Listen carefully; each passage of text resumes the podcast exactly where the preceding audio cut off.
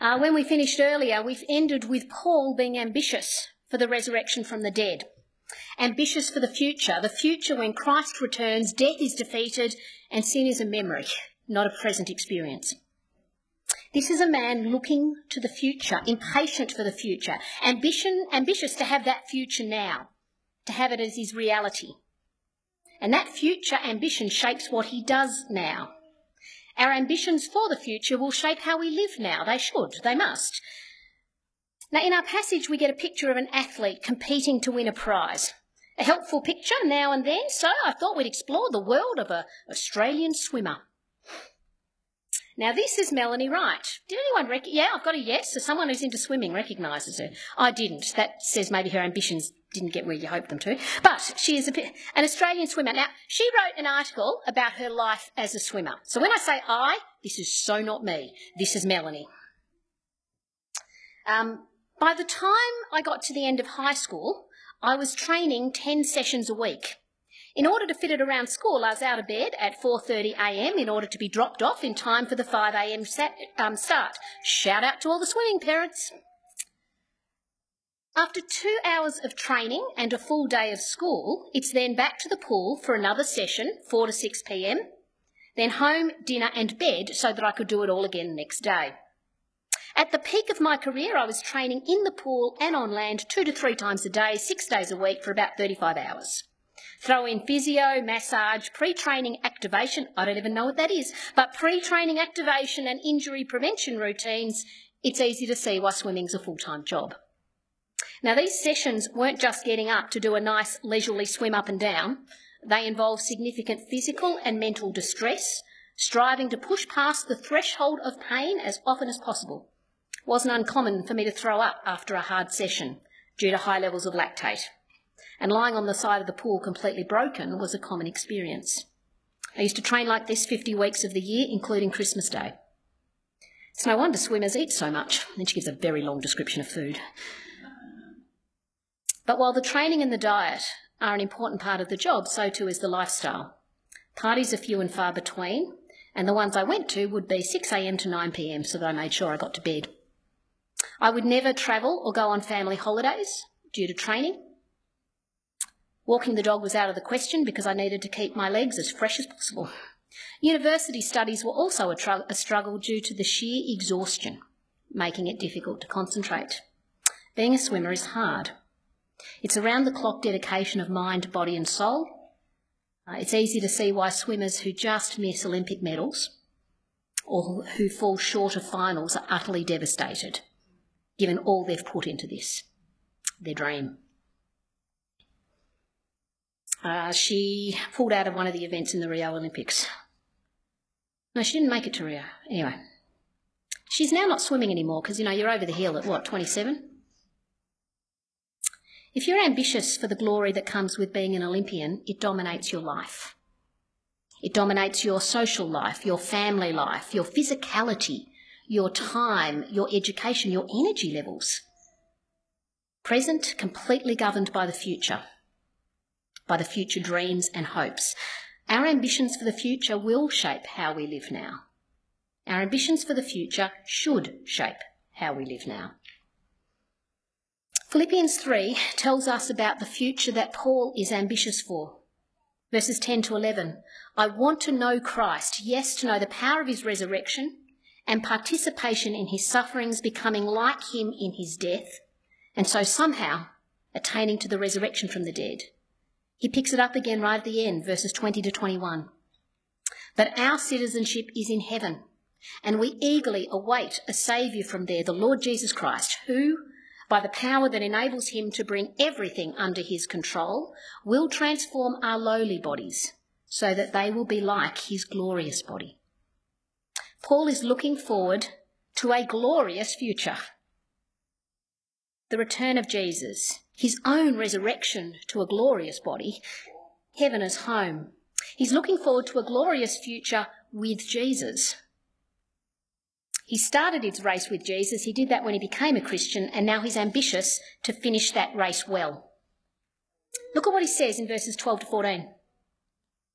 Not that I've already obtained all this, or have already arrived at my goal, but I press on to take hold of that for which Christ Jesus took hold of me. Brothers and sisters, I do not consider myself yet to have taken hold of it, but one thing I do, forgetting what is behind and straining toward what is ahead, I press on toward the goal to win the prize, for which God has called me heavenward in Christ Jesus. It's almost like he says the same thing twice. Can you see it? It's not finished yet. So I press on to reach the goal. And he presses on not in the hope of victory, he presses on in the certainty of victory. He presses on looking forwards, not backwards. And he does that because we're not there yet. He's not there yet. That's something he knows. This life, this experience of Christ that he talked about at the beginning of the chapter, this experience of Christ, as good as it is, because he was saying it's good, right? This experience of Christ, as good as it is, is not as good as it gets.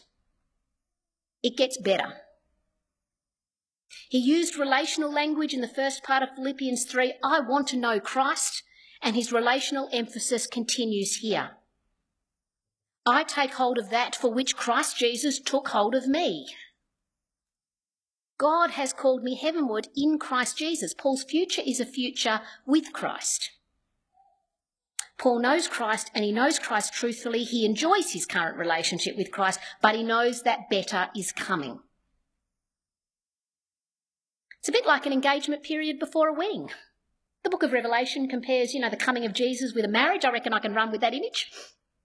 You know each other, you like each other. That's why you chose to get married. You enjoy each other's company. That's why you, cho- hopefully, that's why you chose to get married. But you also expect it to get better. You expect to know each other better. Enjoy the relationship with better when, uh, when you get married, when your life changes and you are together in a way you're just not together while you're waiting. It's good now, but the future's yet to arrive in all its fullness. It's yet to be fully experienced and enjoyed. And and engagements are, or should be, whatever, periods of joyful longing and anticipation. But they're also periods of frustration and impatience. Because you want the future now. Ambition picks up on both those aspects longing, but frustration. My current relationship with Jesus is good, but there's better. Be ambitious for the better. I know Jesus now and I know he's Lord, I've experienced his resurrection power. I met him. But there's a lot about his resurrection power and his future rule that I haven't experienced yet. You know the Jesus we're told about in 2 9 to 10, that whole idea of every knee will bow and every tongue confess?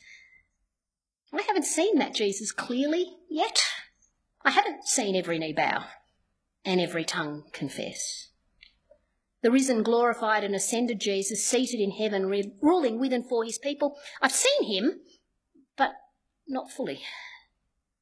I know him, but not fully, because I still live in a world where people reject him, where he's scorned and mocked, used as a swear word, a world where false gods are worshipped, a world of suffering and injustice and pain.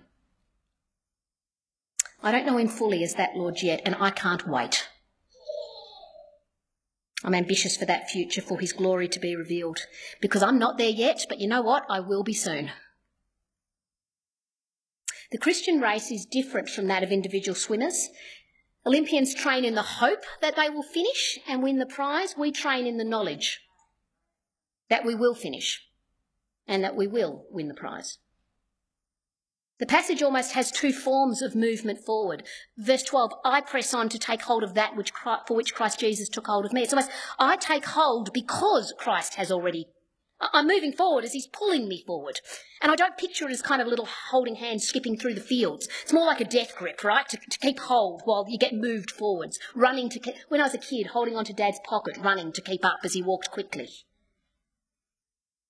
I'm moving and he's moving me. Verse 13, straining towards what is ahead, I press on to win the prize for which God has called me heavenwards in Christ Jesus. It's almost like running down a moving walkway.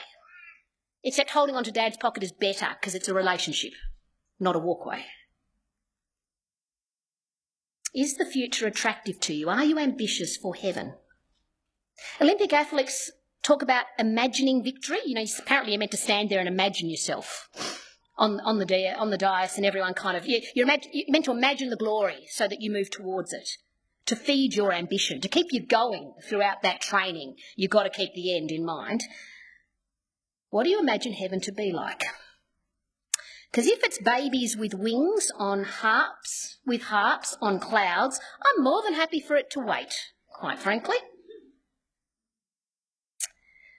When Jesus talks about the future for his people, he often tells parables about banquets. It's a family gathering when you like your family. I've qualified that because I'm not commenting on your particular family. It's a family gathering you want to be at, of a family that loves being together.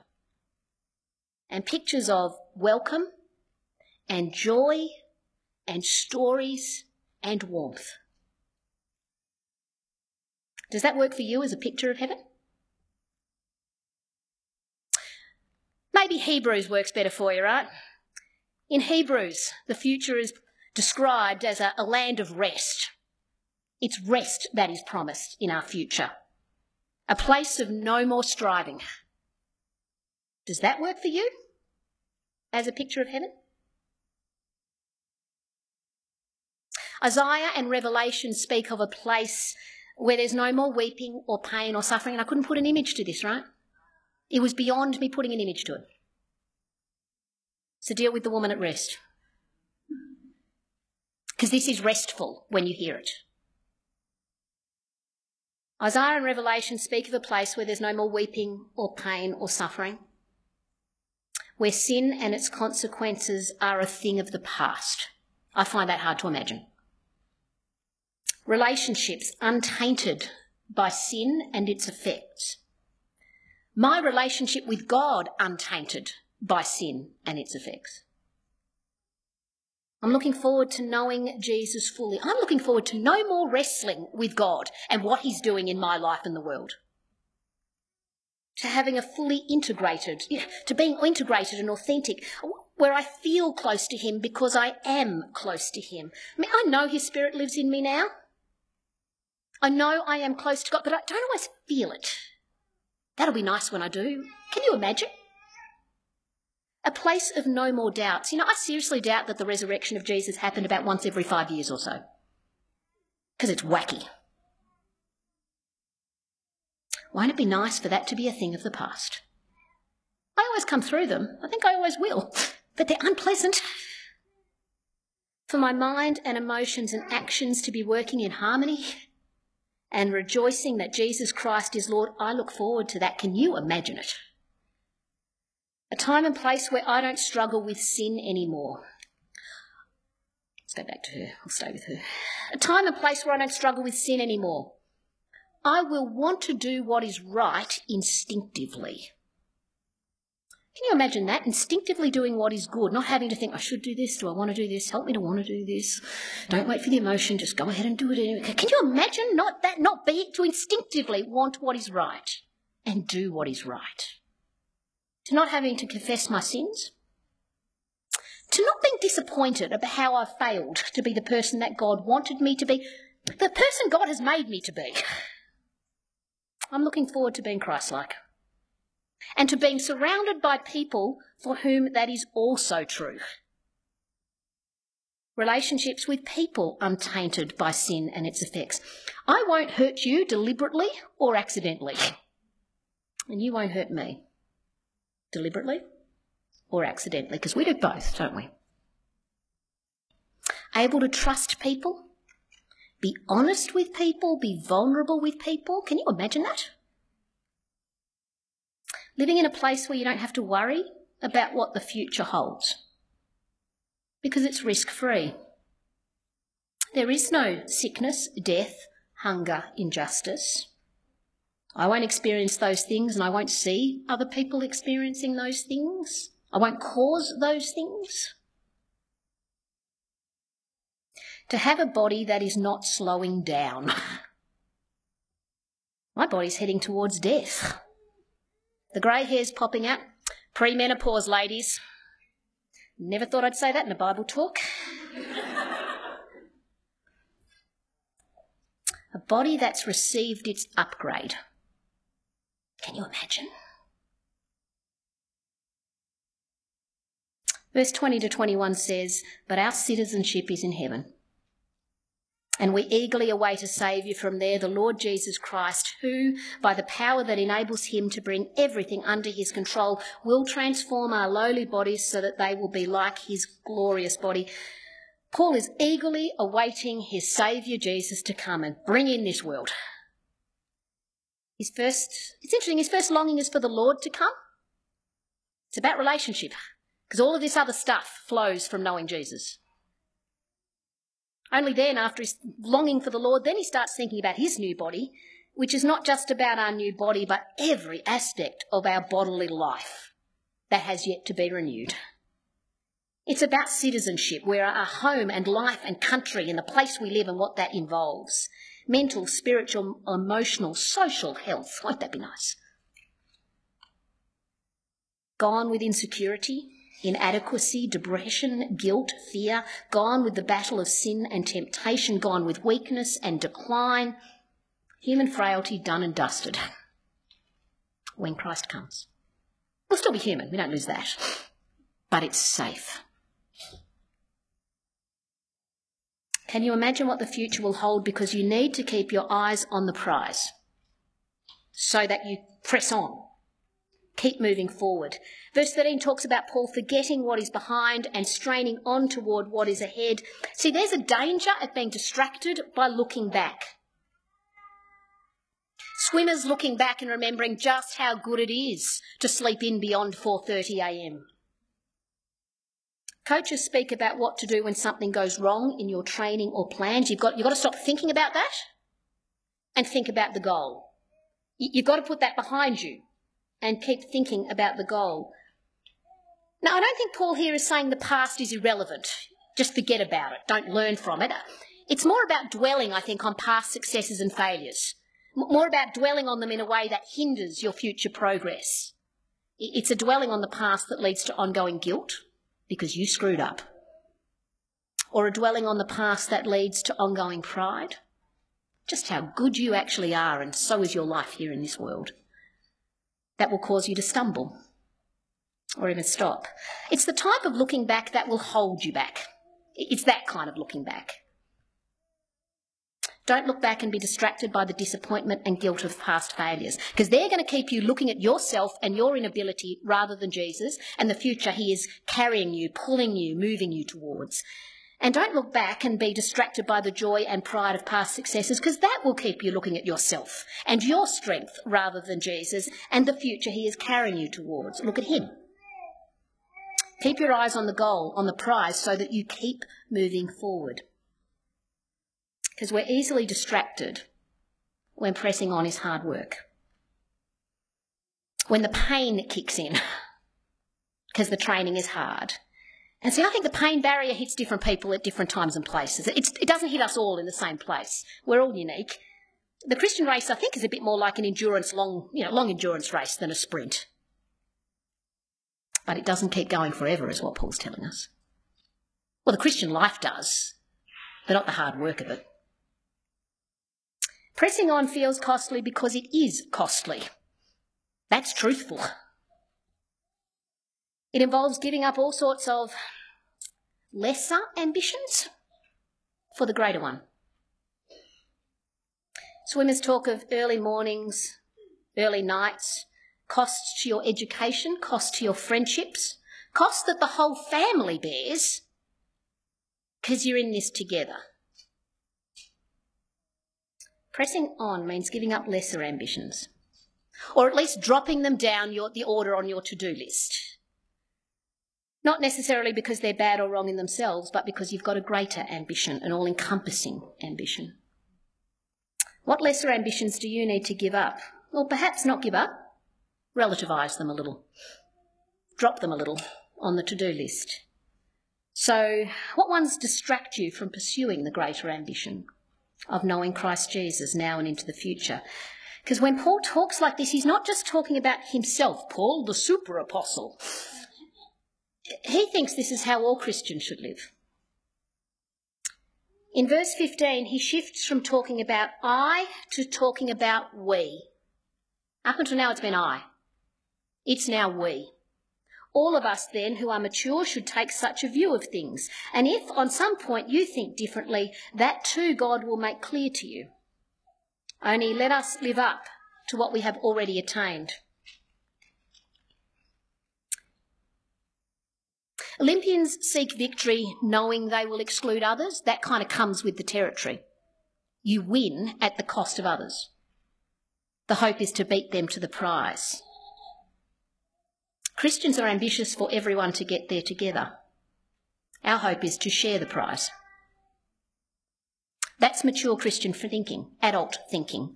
And Paul is saying to the Philippians, grow up, think like adults, thinking that goes beyond, I like lollies, so I will eat lollies. Although those snakes were good. Thinking that goes, thinking that looks at the long term consequences of decisions and asks, does it make me healthy?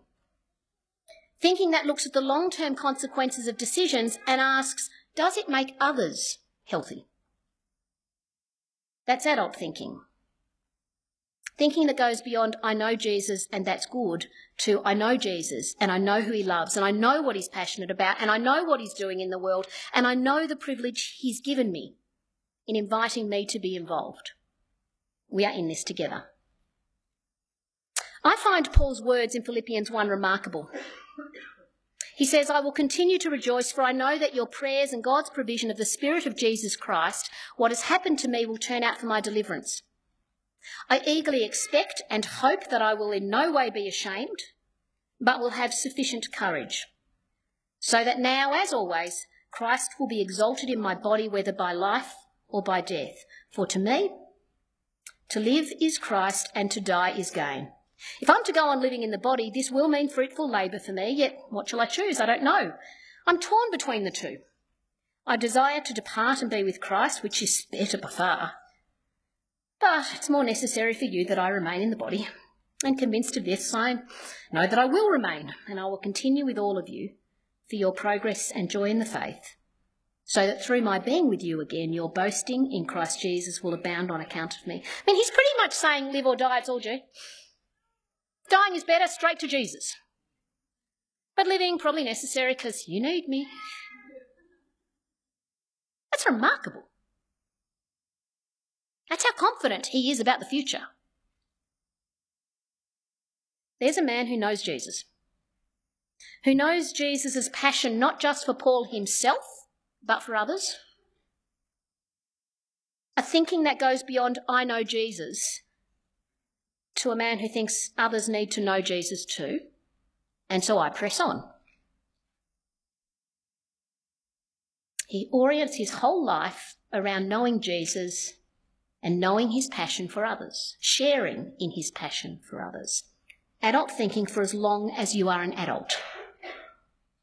This ambition to know Christ, to take hold of that for which Christ Jesus took hold of me, and for others to do both of these things is not meant to stop when you turn 20 or 40 or 60. I don't know how old the oldest woman in this room is. Uh, 80s, maybe? 70s? Establish no eye contact with anyone. we don't retire from pressing on because the race isn't finished, the prize isn't won until Jesus returns. Now, you may need to slow down as the body starts to pack it in which will change how you press on. True. I don't do it the same way I did when I was 21. It'll change the way you press on, change the way you encourage others to run with you, swim, run, whatever, we're moving forward. But it shouldn't change the fact of pressing on. And I actually wonder whether getting older and retiring actually gives you particular advantages when it comes to encouraging others to press on, because you've done it. I've been in ministry for 18 years. If the retirement age is 68, right? I've still got more years ahead of me in paid ministry than behind. And that doesn't fill me with horror. Isn't that lovely? And that's before I even start thinking about what retirement holds in terms of ministry possibilities. As long as the Lord gives me. Which may be to retirement or might not, actually. Giving up lesser ambitions for the greater one of knowing Christ is not something you stop doing, you retire from at some point in time. It's something you choose to do again and again and again, even if you have to change the way you do it, because other things don't allow you to keep going in the same way. And one of the ways we work out how to do that, in the particulars of your life, because this will actually look quite different, I think, for every individual's. Not just for because we're different, but even at different stages of our life, it will look different. One of the ways you work out how to do that in the particulars of your life is through Christian role models, I think. There are some women here who, in retirement, I look at them and think, I want to get old like that. That's how I want to get old. Who are your role models? Why are they your role models? In verse 17, Paul writes, Join together in following my example, brothers and sisters, and just as you have us as a model, keep your eyes on those who live as we do. Look at how people do this. It's good to have models, people who can show you what mature Christian living looks like in practice, in the details and messiness and joys and griefs of day to day life. Who can talk about how they make decisions, how they cope, how they rejoice, and how knowing Jesus drives them. In this room, there is a ridiculous variety of women widows, wives, divorced, never married, with children, without children, mother of babies, kids, teenagers, adults, grandmothers. There are sisters, there are daughters, women in their teens, women in their 20s, 30s, 40s, women from different nationalities and life journeys. Some have been Christian all their life and some are new at it. Some have great families and some are pretty, I was about to say average, but some are destructive. Different degrees of health in them and in their families. Studying, working full time, part time, unemployed, underemployed. In professional jobs, in manual jobs. Some of which pay well, some of which don't. Some of which give job satisfaction and some of which just feed the family. Women who are loving their life and are excited about the possibilities for the future. And women who are just keeping their head above water, and if we all get to the end of the day alive, it's been a good day. Permutations of these are endless, aren't they? There's a ridiculous variety of women in this room. Choose a Christian model to watch, to ask questions of, to pray with, Actually, ask them to pray for you. You can pray for them too. Models of godly ambition in life. People who are ambitious to know Jesus as their primary ambition, to know him and into the future, and who are ambitious for others to know Jesus. And ask them what it looks like in family and work and ministry and rest. Rest was part of that picture of heaven. There's got to be a taste of rest now, too.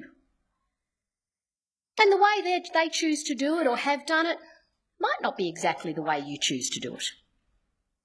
But it's good to have a model of a possibility, give you a starting point. We need models of the Christian life. At the start of our Christian walk, if you come from a family or community that is not particularly Christian, you need models of the Christian life just to work out what it looks like. But we need models as we continue in our Christian walk because our circumstances keep changing. And so we need to work, keep working out what it looks like to have knowing Christ as our primary ambition in this phase of life and where our smaller ambitions actually do fit in. But for us to, for this to work, we need to spend time with each other, getting to know each other. Be good to work out how to do that. Oh, I'm anticipating we'll do it over lunch. And I'm anticipating we'll do it in our discussion groups. You'll actually get some in our electives. You'll get women actually giving you wisdom and advice on how they've done it. Scripture, you need to weigh it up against scripture, of course, but, but someone working out how to put it in practice, that's valuable. As an aside, you should also think about what kind of model you are, because this can't all work one way. Everyone looking for someone else. You look for models, but as you look for models, be prepared to be one. You really should be one of the people Paul points to when he says, follow us. He's just saying this is adult thinking.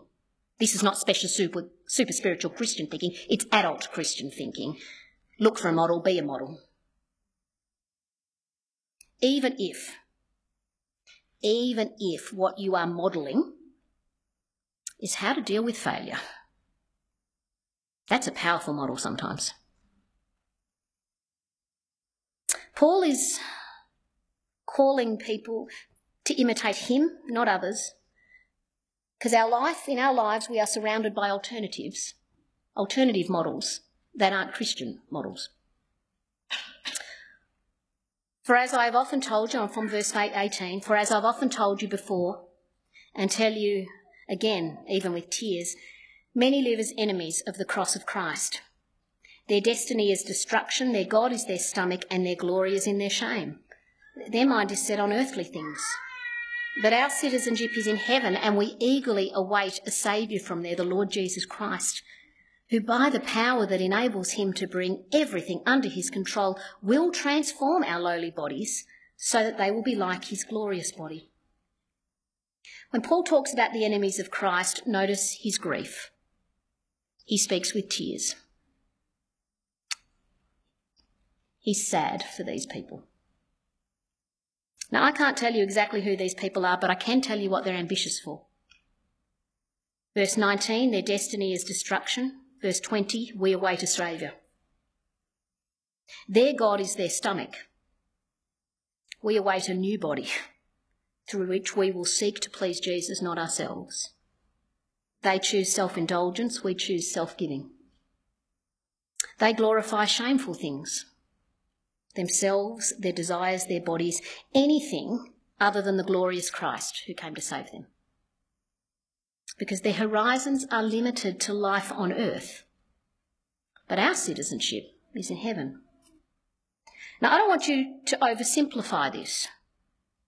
I don't think the people of verse 18 are necessarily drunken, greedy, sexually immoral, lazy, good for nothings. I'm figuring you can work out probably not a great model. Although some of those things can be attractive at certain phases. Let's be honest about that too. They may be, and if you know people who are like that, love them, be sad for them. They were created in the image of God and are precious and valuable, and if that's the life they're choosing to lead, be saddened by it. Don't be a judgmental. Yeah, let's stop there. But maybe don't select them as one of your key models for life. That's what I'm saying. Not look down on them. I'm not saying that. But maybe don't choose them as one of your key models for life. No, let's be a little bit more subtle about this. These people of verse 18 and 19, they might be your colleagues, your friends, your family, the parents, you know, the people who sit next to you in class. They might be lovely, sincere people, kind people, moral people, people who are ambitious to improve their lives and the lives of those around them it is possible to be all these things and yet still be living as enemies of the cross of Christ. These people might be your colleagues who are fantastic to work with, ambitious to make a positive difference in the world, a good boss or mentor or employee, but they're not waiting for a saviour from heaven because they don't think they need one. Maybe they think that with the right education, technology, circumstances, the right government policies, Maybe they think humanity must and can save itself. Sounds a bit like seeking to establish their own righteousness. They underestimate or ignore human sin and what it takes to change the human heart. They may have good ambitions for themselves in the world, but they're small ambitions. Because they avoid dealing with the real problem the sinful human heart and our need for a saviour. So be subtle about how you think about these people. And when you work with them, they may well teach you so many good things, and so you should be grateful to God for them. But let's be honest, there will be times when their earthly ambitions and short term ambitions and limited ambitions will conflict with your Christian ones. And that's when you choose to speak up or not speak up.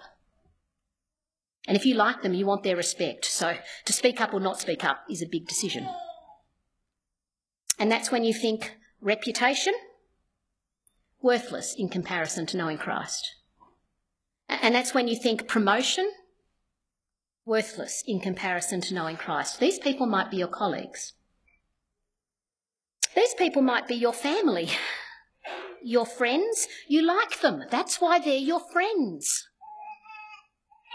But their mind is set on earthly things. They genuinely believe that life is all about the here and now. And so if you've got 80 years, maybe less, you better make the most of it. Their God is their stomach, so to speak. Make the most of this life. So they will encourage you to live a cost free, pain free, risk free life. Perhaps aim for higher if they're optimists. Aim for a joyful, comfortable, and exciting life. Collect food and travel experiences, have a job that satisfies, create, if not the perfect body, a better one than you started with. Make decisions based on how happy or how comfortable it makes you and your family, not whether it's right or wrong. Because if it makes you happy, it is right, isn't it? Don't be greedy because money can't buy happiness, but do be sensible when it comes to financial security. And when these people give you advice, they give it as people who love you, who want what's best for you. But the problem is their ambitions for themselves and therefore for you, while not bad, none of these things are bad. But they may be small ambitions because they forget that the world is temporary. So let's be honest, there will be times when their earthly ambitions, their short term ambitions, their limited ambitions will conflict with your Christian ones. And that's when you choose do I follow their advice or do I disappoint them? And that's when you think financial security? Worthless in comparison to knowing Christ. Home beautiful? Worthless in comparison to knowing Christ. Perfect school for the kids? Worthless in comparison to knowing Christ. Good grades, perf- what am I? Worth, what, what's, good grades, worthless in comparison to knowing Christ. A job that satisfies, finding the one. Worthless. Come on, ladies, let's have some boldness here. I have no conviction. Okay, so when you are ambitious to know Christ and for the glorious world he will bring in when he returns, when the prize is being with Christ and his people for eternity, there will be all sorts of surprising and unsettling decisions you will make. Surprising and unsettling to the world around you, to the people who love you, to the people you respect. Costly decisions that those around you, ambitious for lesser things, won't understand or appreciate. Just deal with it. They're not your model for this. Because their vision of the good life and therefore what they're ambitious for is limited. We need new bodies, not just patched up old ones. We need our sinful heart changed, not just the mitigation of some of sin's effects. And they're relying on human resources to solve the problems of the world, the problems of their life, which means they're limited to what human imagination can, can picture for what is possible. And if that's what they're relying on, even when it's good, it will be limited. We need to keep expanding people's visions and ambitions. They've got to get bigger, not allow ours to contract to theirs. Because it won't help them in the long run. So I started with a vision of heaven. You need to think big, ambitious. Uh, we need to do this so that, God willing, we all share in Christ's glory together. If your ambition is to know Christ and wait for him to return in his glory, if your ambition is to know the power of his resurrection and participation in his sufferings, becoming like him in his death, and so somehow attaining to the resurrection from the dead, if these are your ambitions not just for you, but for us, if these ambitions are not just for us, but for the people who don't yet know Jesus, people who aren't us yet, but we want them to be, Jesus calls them to be, if that is what you are ambitious for, you will actually be asking where ministry fits in. You can't have it all. Athletes can't train for the Olympics and dominate in the classroom. Well, maybe the brilliant one can. Most of them can't. There will be some good things they miss out on because they focus on the future. If you're ambitious for these things, you'll be asking yourself where ministry fits in. And fitting in ministry means making choices, costly choices, often between good things. That's the challenge.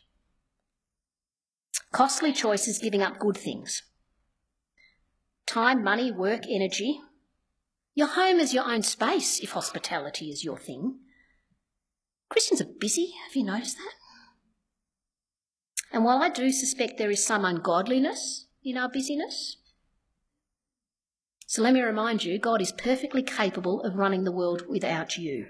There is one Saviour, He's come, it's not you. So, yes, there is some ungodliness in our busyness. But it's also true that by the time you include church, growth group, drop that meal around, take that phone call with someone you find demanding because they're fragile, hours and energy does get used up. And it's okay to feel the cost. I think I used to think that godliness meant giving up good things without a second thought because of the joy in serving the Lord. Um, then a friend pointed out to me Jesus calling his disciples to take up their cross daily and follow me, follow him, and he reminded me that the cross was a picture of suffering and humiliation, shame, and that Jesus suffered when he died. That feeling of cost is okay, but deciding it's worth it is also a good thing to do. And some of the costs are small. Uh, when I was in Canberra, I lived on one. I lived on the other side of the lake from my church. Right, the lake is the divide in Camp. I lived on the south side. There was one other guy who lived on the same side as the lake from me, so I had to drive him to church every week because I was the only one who had the car. And some weeks that was fine. Other weeks I hated it because it meant I had to go to church and I didn't have the freedom to decide week by week in the moment whether I turned up. It felt costly. And it was costly. Even though there were benefits, I got to church more often than I would have otherwise. This man now, right? He's a Greek scholar. Writing books, writing Bible studies. Who knew that was going to happen to that 18 year old kid? I'm certainly not the most significant Christian influence in his life. I just drove him to church. And it now gives me joy that I got him to church which helped him grow as a Christian, which set the agenda for the work decisions he made and the thousands of people who will be ministered to because of him. Who knew? Some of the costs are small. Driving someone to church really isn't a biggie, even though I was a bit dramatic about it at the time. Some of the costs are bigger. I walked away from a job I loved to go into Christian ministry. Now, I like this job too. My life is not one of unmitigated suffering. But it is more tiring, and it does pay significantly less money. And it makes people uncomfortable when I tell them what I do. And I have conversation after conversation, and I never really know whether it makes any difference to anyone at all. There was something nice about working in an office and writing things down, and it just went away. And it finished. But I do love it when I have the conversation that goes somewhere when someone grasps the beauty of Jesus and the love he has for them. Now, some of us don't walk away from work for ministry. But the way we do our work, the jobs we choose, the hours we choose to put in might be impacted. I have to ask people to financially partner with me in this ministry. We don't do support raising, we do partnership development. I don't love that. But then I have one friend who has been financially partnering, got the language, financially partnering with me in ministry for 19 years. 340 bucks a month, every month for 19 years. That's a lot of money if you add it up, which tells you what he's earning. Whenever I write to him and say thank you, he writes back and says, it's a delight to give you money, Helen, because God has given it to me and I give it to you and I see God do great things with it and that makes me happy. Sparks joy in me when I read that email. Grateful to God for giving me that friend. One of the costs, right? Here's the radical one, one more radical one. One of the costs might be doing even less ministry than what you are currently doing. If what is driving you is the need to be needed, maybe. Maybe the gift you bring is the opportunity for other people to care for you in your tiredness. Maybe that's the ministry, the neediness. the weakness. That's not the one we want, though, is it? We want to serve out of strength.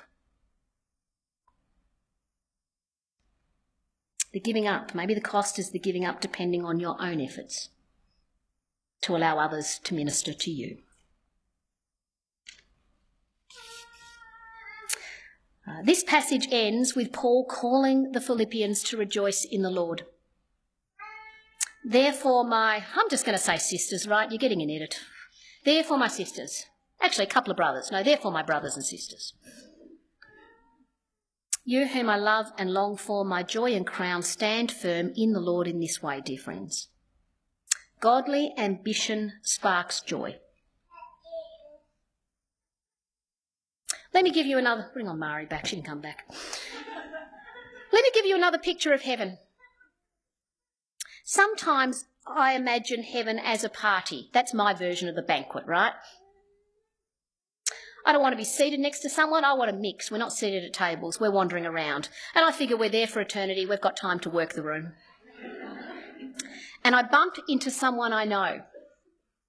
And as we tell each other about how good God has been to us,